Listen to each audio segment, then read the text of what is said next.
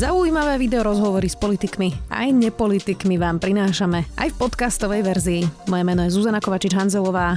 Vítajte pri relácii Rozhovory ZKH v audioverzii. Celý rozhovor je v angličtine. V prípade, že by ste potrebovali preklad, nájdete ho na našom YouTube kanáli alebo na sme.sk, kde je otitulkovaný celý videorozhovor. Igorovi Matovičovi ponúkol pomoc so zabezpečením Sputniku, potom nahneval slovenského ministra zahraničných vecí, keď napriek jeho nesúhlasu prišiel rokovať s poslancom Dimešim o slovenskom zákone o dvojitom občianstve. Prišiel na bezpečnostnú konferenciu Globsek a sedí v štúdiu sme Peter Siarto, maďarský minister zahraničných vecí. Welcome. Thank you very much for invitation. Let's start with um, your relationship with Slovakia and Slovak Foreign Minister Ivan Korčok. Recently, you wanted to visit Slovakia, but then in your national news, um, you said that you want to discuss the issue of dual citizenship. So Ivan Korčok cancelled uh, the visit. Is that correct? Uh, well, definitely a meeting was scheduled with him. I'm pretty sure, or at least kind of, that the issue of double citizenship would have popped on the agenda of course, without any kind of willingness on my side to interfere into domestic issues uh, into other countries, I might have had maybe a question about his position, how he sees that but then definitely the meeting was uh, cancelled. But we see each other on a very frequent basis, so I mean it was not a big problem.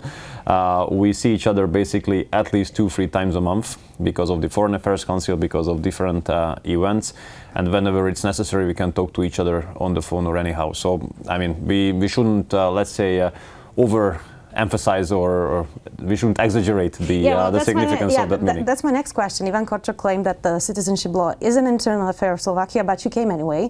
Uh, and you met with Slovak MP György Gyimesi, and you did discuss the citizenship law uh, with him. So um, wasn't that an insult, disrespect of Ivan Korčok and Slovak diplomacy? Look, I don't think so, or at least definitely was not my intention. Uh, look, I went to Komárom, Komárno, the place where I was born, by the way. And I have met uh, the mayor there uh, because we have some cooperation. I met him yesterday as well in Komárom uh, when we inaugurated the first electric bus uh, between uh, the two sides of the Danube. So we meet pretty frequently as well. I met him, it was nothing extraordinary. I met the leaders of the SMK party, which was nothing extraordinary either. I meet them today as well. Whenever I come to Slovakia, I always meet them. Actually, there are rumors that the SMK uh, is financed by Viktor Orban. Oh, well, let's leave it as a rumor. it's not true. let's leave it as a rumor. There are many rumors, even more weird than that.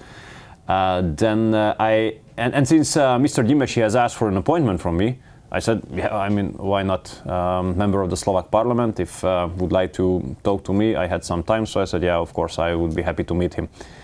Uh, but I don't think that's extraordinary either. Or at least if uh, Ivan comes to Budapest and if he meets uh, a Hungarian parliamentarian, I definitely wouldn't consider it as extraordinary or an insult. Well, not the visit, but the topic of dual citizenship, right? Well, actually, I mean, if it is being raised on a, on a meeting, what should I do? Stand up and run out or what? So did you brought up the topic or Mr. Gyimesi? Look, uh, maybe it was Gyuri, uh, but uh, but I, I, definitely ask for his opinion about that. Why not? I mean, I, I, don't see it's too extraordinary.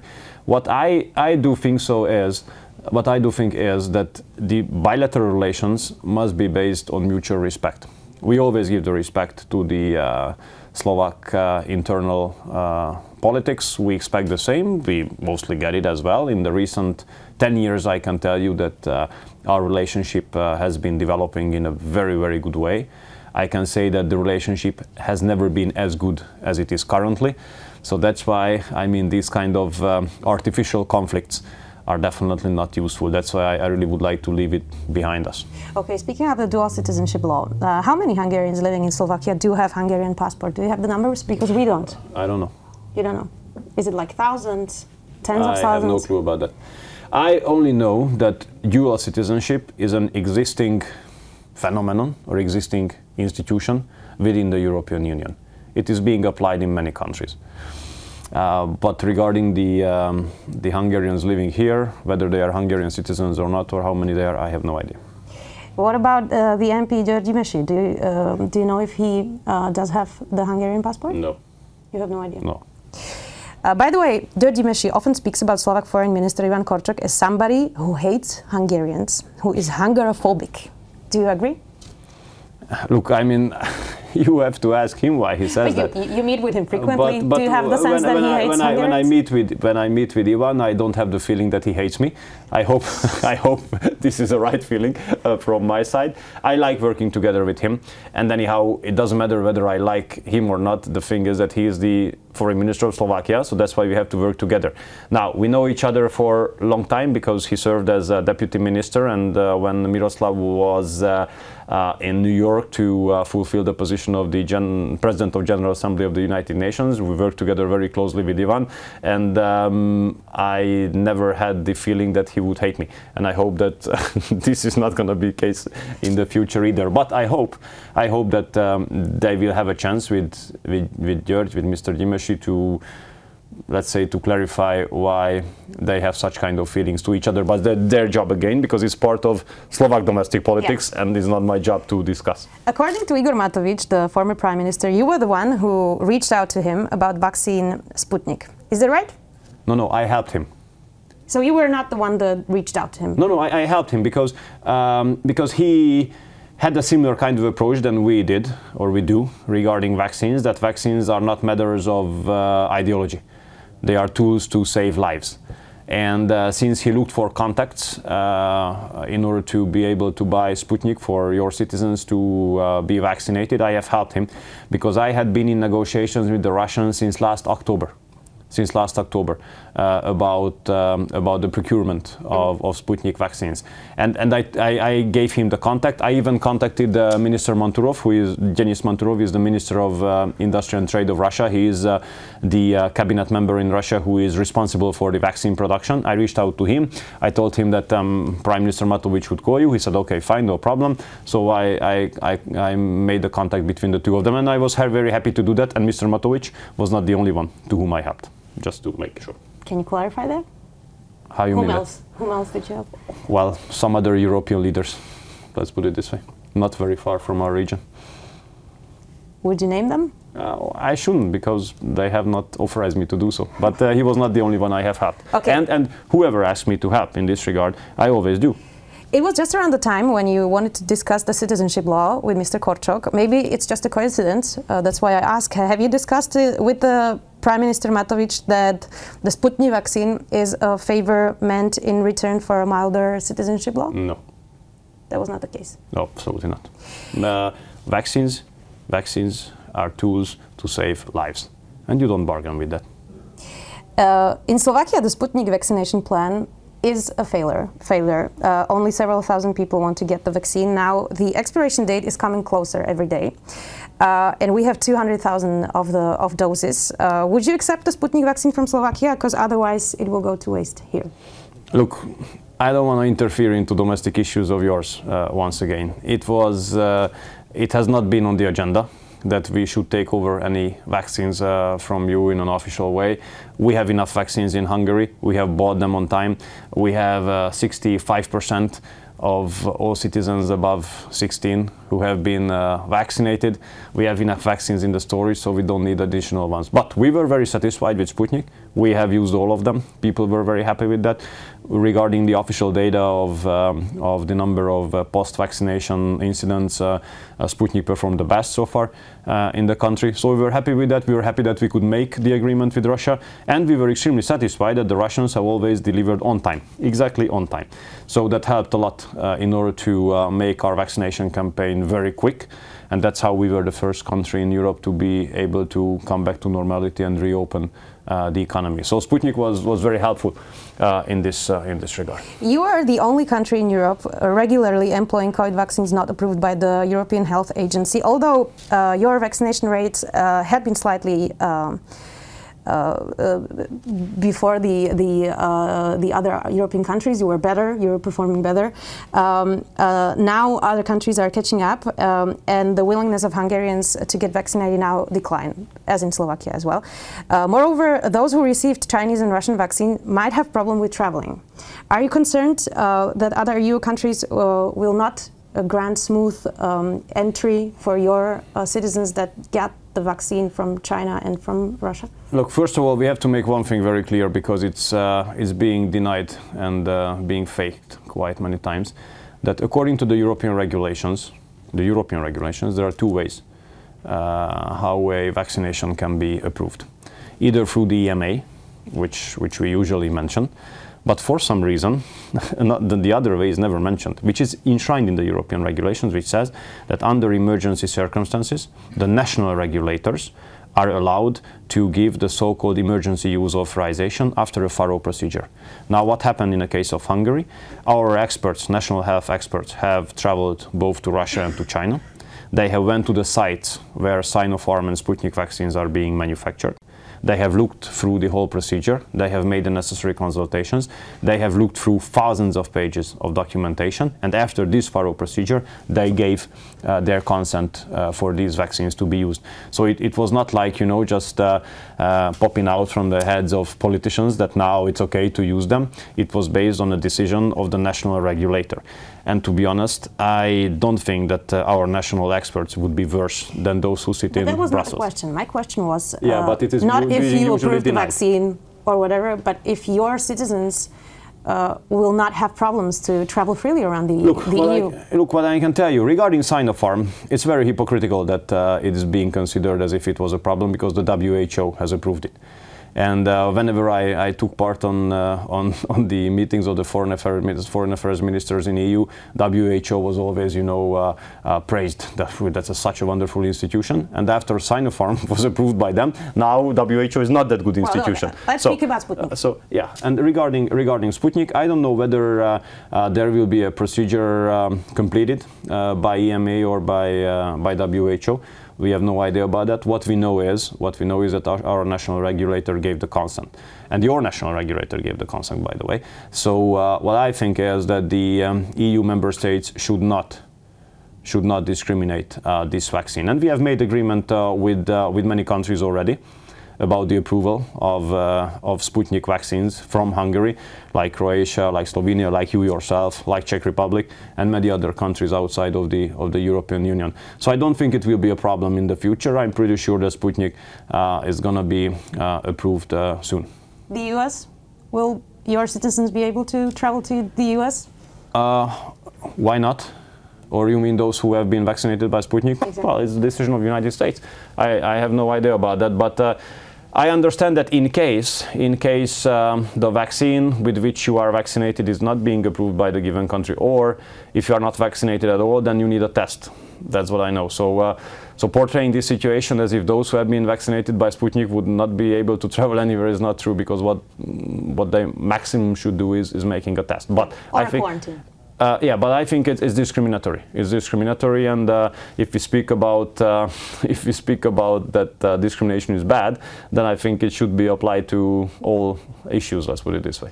Let's talk about the Visegrad Four and your relation, relationship to the EU. Hungary now keeps stressing the importance of the Visegrad cooperation. However, uh, the original idea of Visegrad was European integration, including rule of law and freedom of speech. Now, it seems um, that we have fundamental differences on some topics in, uh, uh about democracy. Uh, Hungary and Poland are the only two countries in the history of the, of the Union uh, to have been investigated by the European Commission under Article 7 uh, of the Union Treaty, which authorizes suspension of a member's voting rights if it's found in serious breach. Um, looks like right now Slovakia would not really benefit from the Visegrad 4 group, or? Why don't you ask the Slovak government about that? How could I know that? What I know is that uh, your prime ministers recently, your foreign ministers, your other ministers have always taken part on uh, the V4 meetings. What I know is that they praise the cooperation. What I know is that Slovakia takes a lot of benefit out of it. If if we had not been able to um, step up uh, in a united way, for example, when it comes to migration, our countries would be full of illegal migrants because we were able to block the uh, obligatory quota system of the European Union. Do not forget that our economies are very strongly interdependent uh, with each other.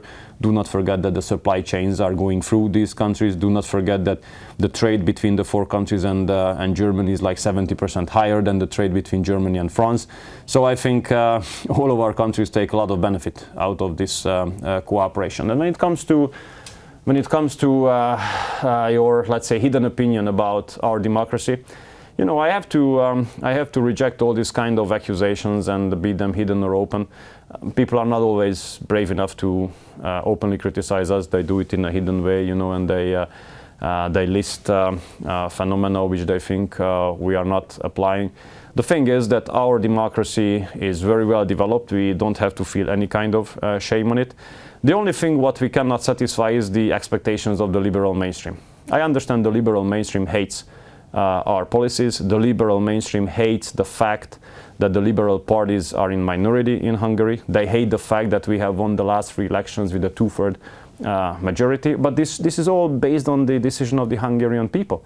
And you know, when we are being uh, portrayed as if we were autocracy or dictatorship because of the big majority of ours in parliament, I always tell these people that look, we have not won it on lottery. We have won it on a free and fair democratic parliament elections. So Hungarian people decided this way. And challenging the maturity, challenging the right of the Hungarian people to make their own decision about their own future, now this is very anti-democratic. Okay, I will get to that. And you know, I never qualified. I never made any kind of comments about uh, situation of democracy in other countries, including Slovakia. Well, you can make them. But, but why should? Why should I? Why should I? I'm not a Slovakian. Uh, it doesn't matter what I say about domestic issues here because you know I don't have a voting right. Let's leave it to the Slovaks. Let's leave it to them to decide. And when they go to the uh, polling stations at the uh, on the parliament elections, they will decide. But you know, constantly judging each other, judging other countries, and telling other countries how you should live because we know better than you yourself this is very anti-European and very anti-democratic. I but think. the thing is, you know, you often use your propaganda um, about Brussels and the EU. You say that Brussels uh, establishment is in the pay of George Soros. Um, and yet, you never talk about leaving the EU.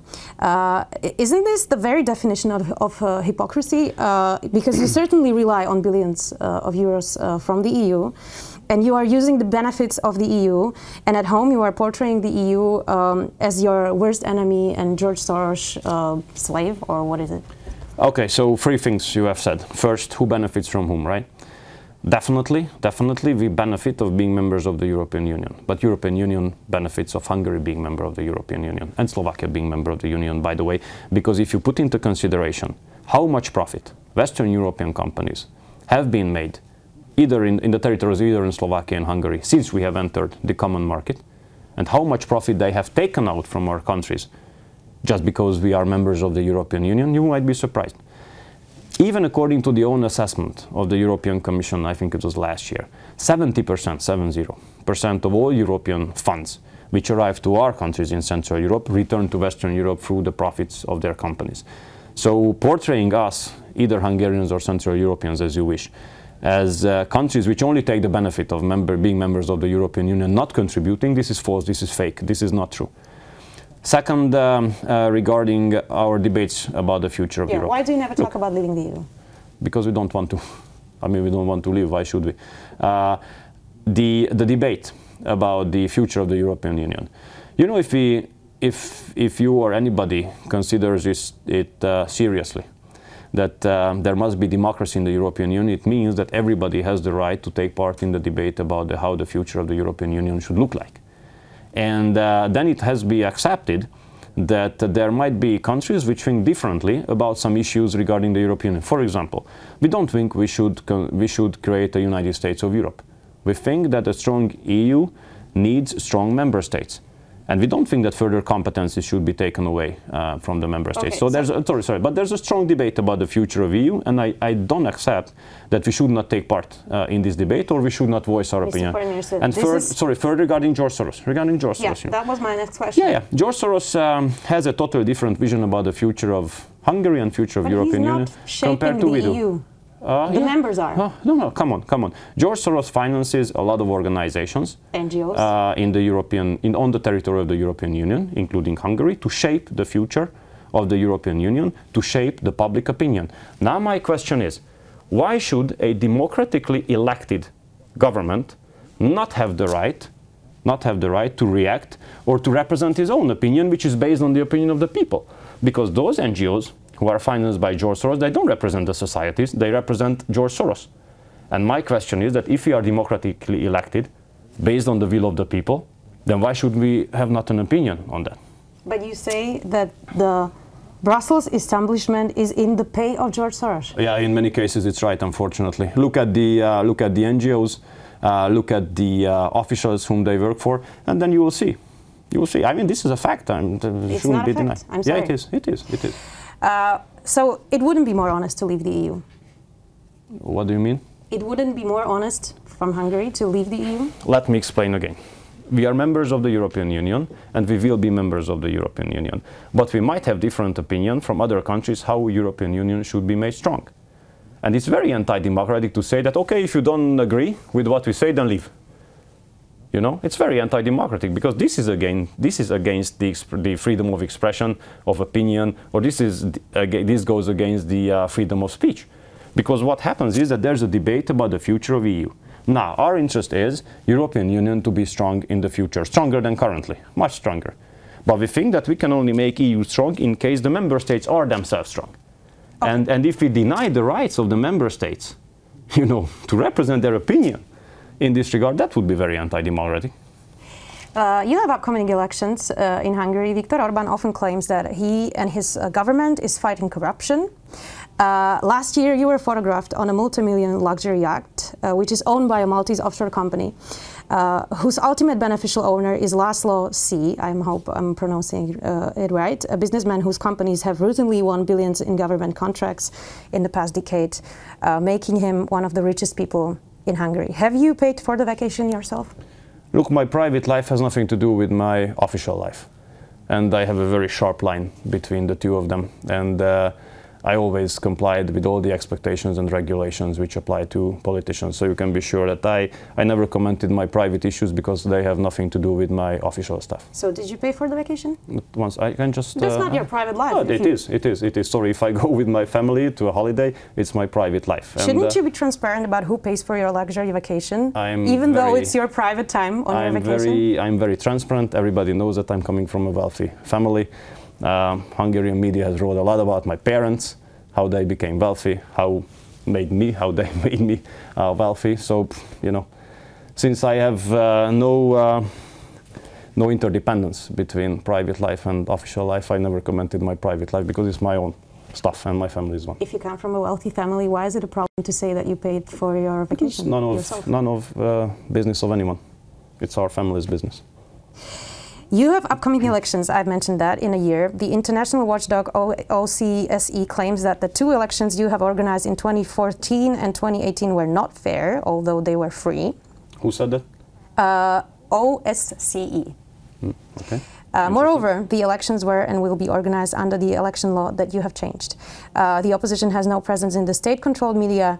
Uh, now, your government is outsourcing crucial state assets and billion of euros to private foundations, which cannot be changed uh, by any upcoming government. So it looks like you are preparing to lose the elections.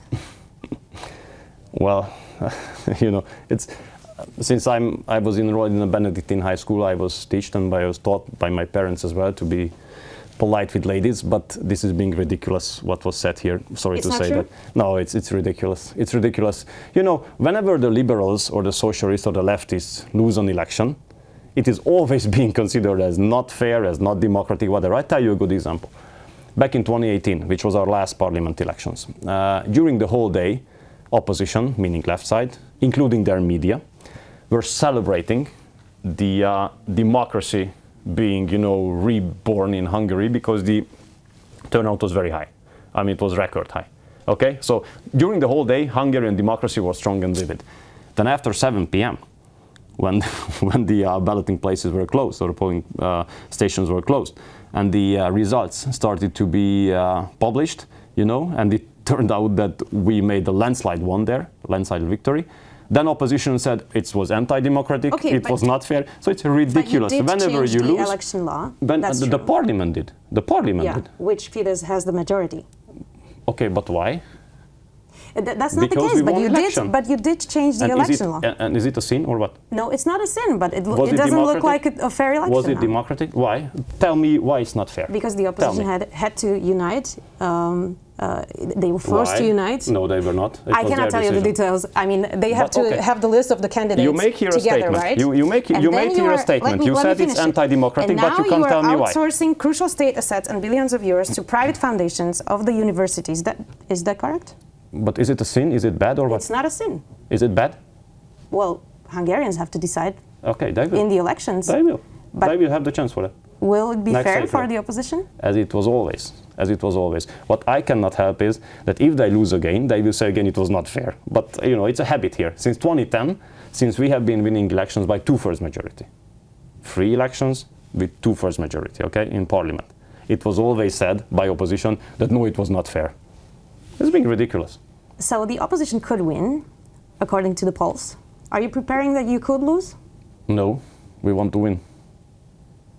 Okay, thank you very much. We will see how it ends. Well, yeah. Peter Sierto, thank you Thanks. very much. Thank you.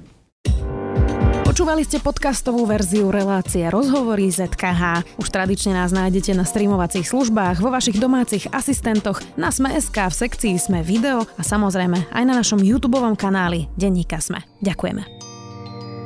Dátumy, mená či udalosti, taká je zvyčajná predstava o dejinách, ktorú najčastejšie poznáte z hodín dejepisu. Dáte mi však zrejme za pravdu, že minulosť nám ponúka ďaleko viac než len výpočet základných informácií. Je to predovšetkým dobrodružstvo poznávania a fascinácia dobou, ktorá je nám viac či menej vzdialená. História preto ponúka zážitok z cestovania. Cestovania v čase. Vydajte sa na túto plavbu v čase spolu so mnou v podcaste Dejiny. Nájdete ho vo všetkých podcastových aplikáciách a na webe denníka Sme. Moje meno je Jaro Valent a každú nedelu vás spolu s hosťom vezmeme na nové miesto i do inej doby.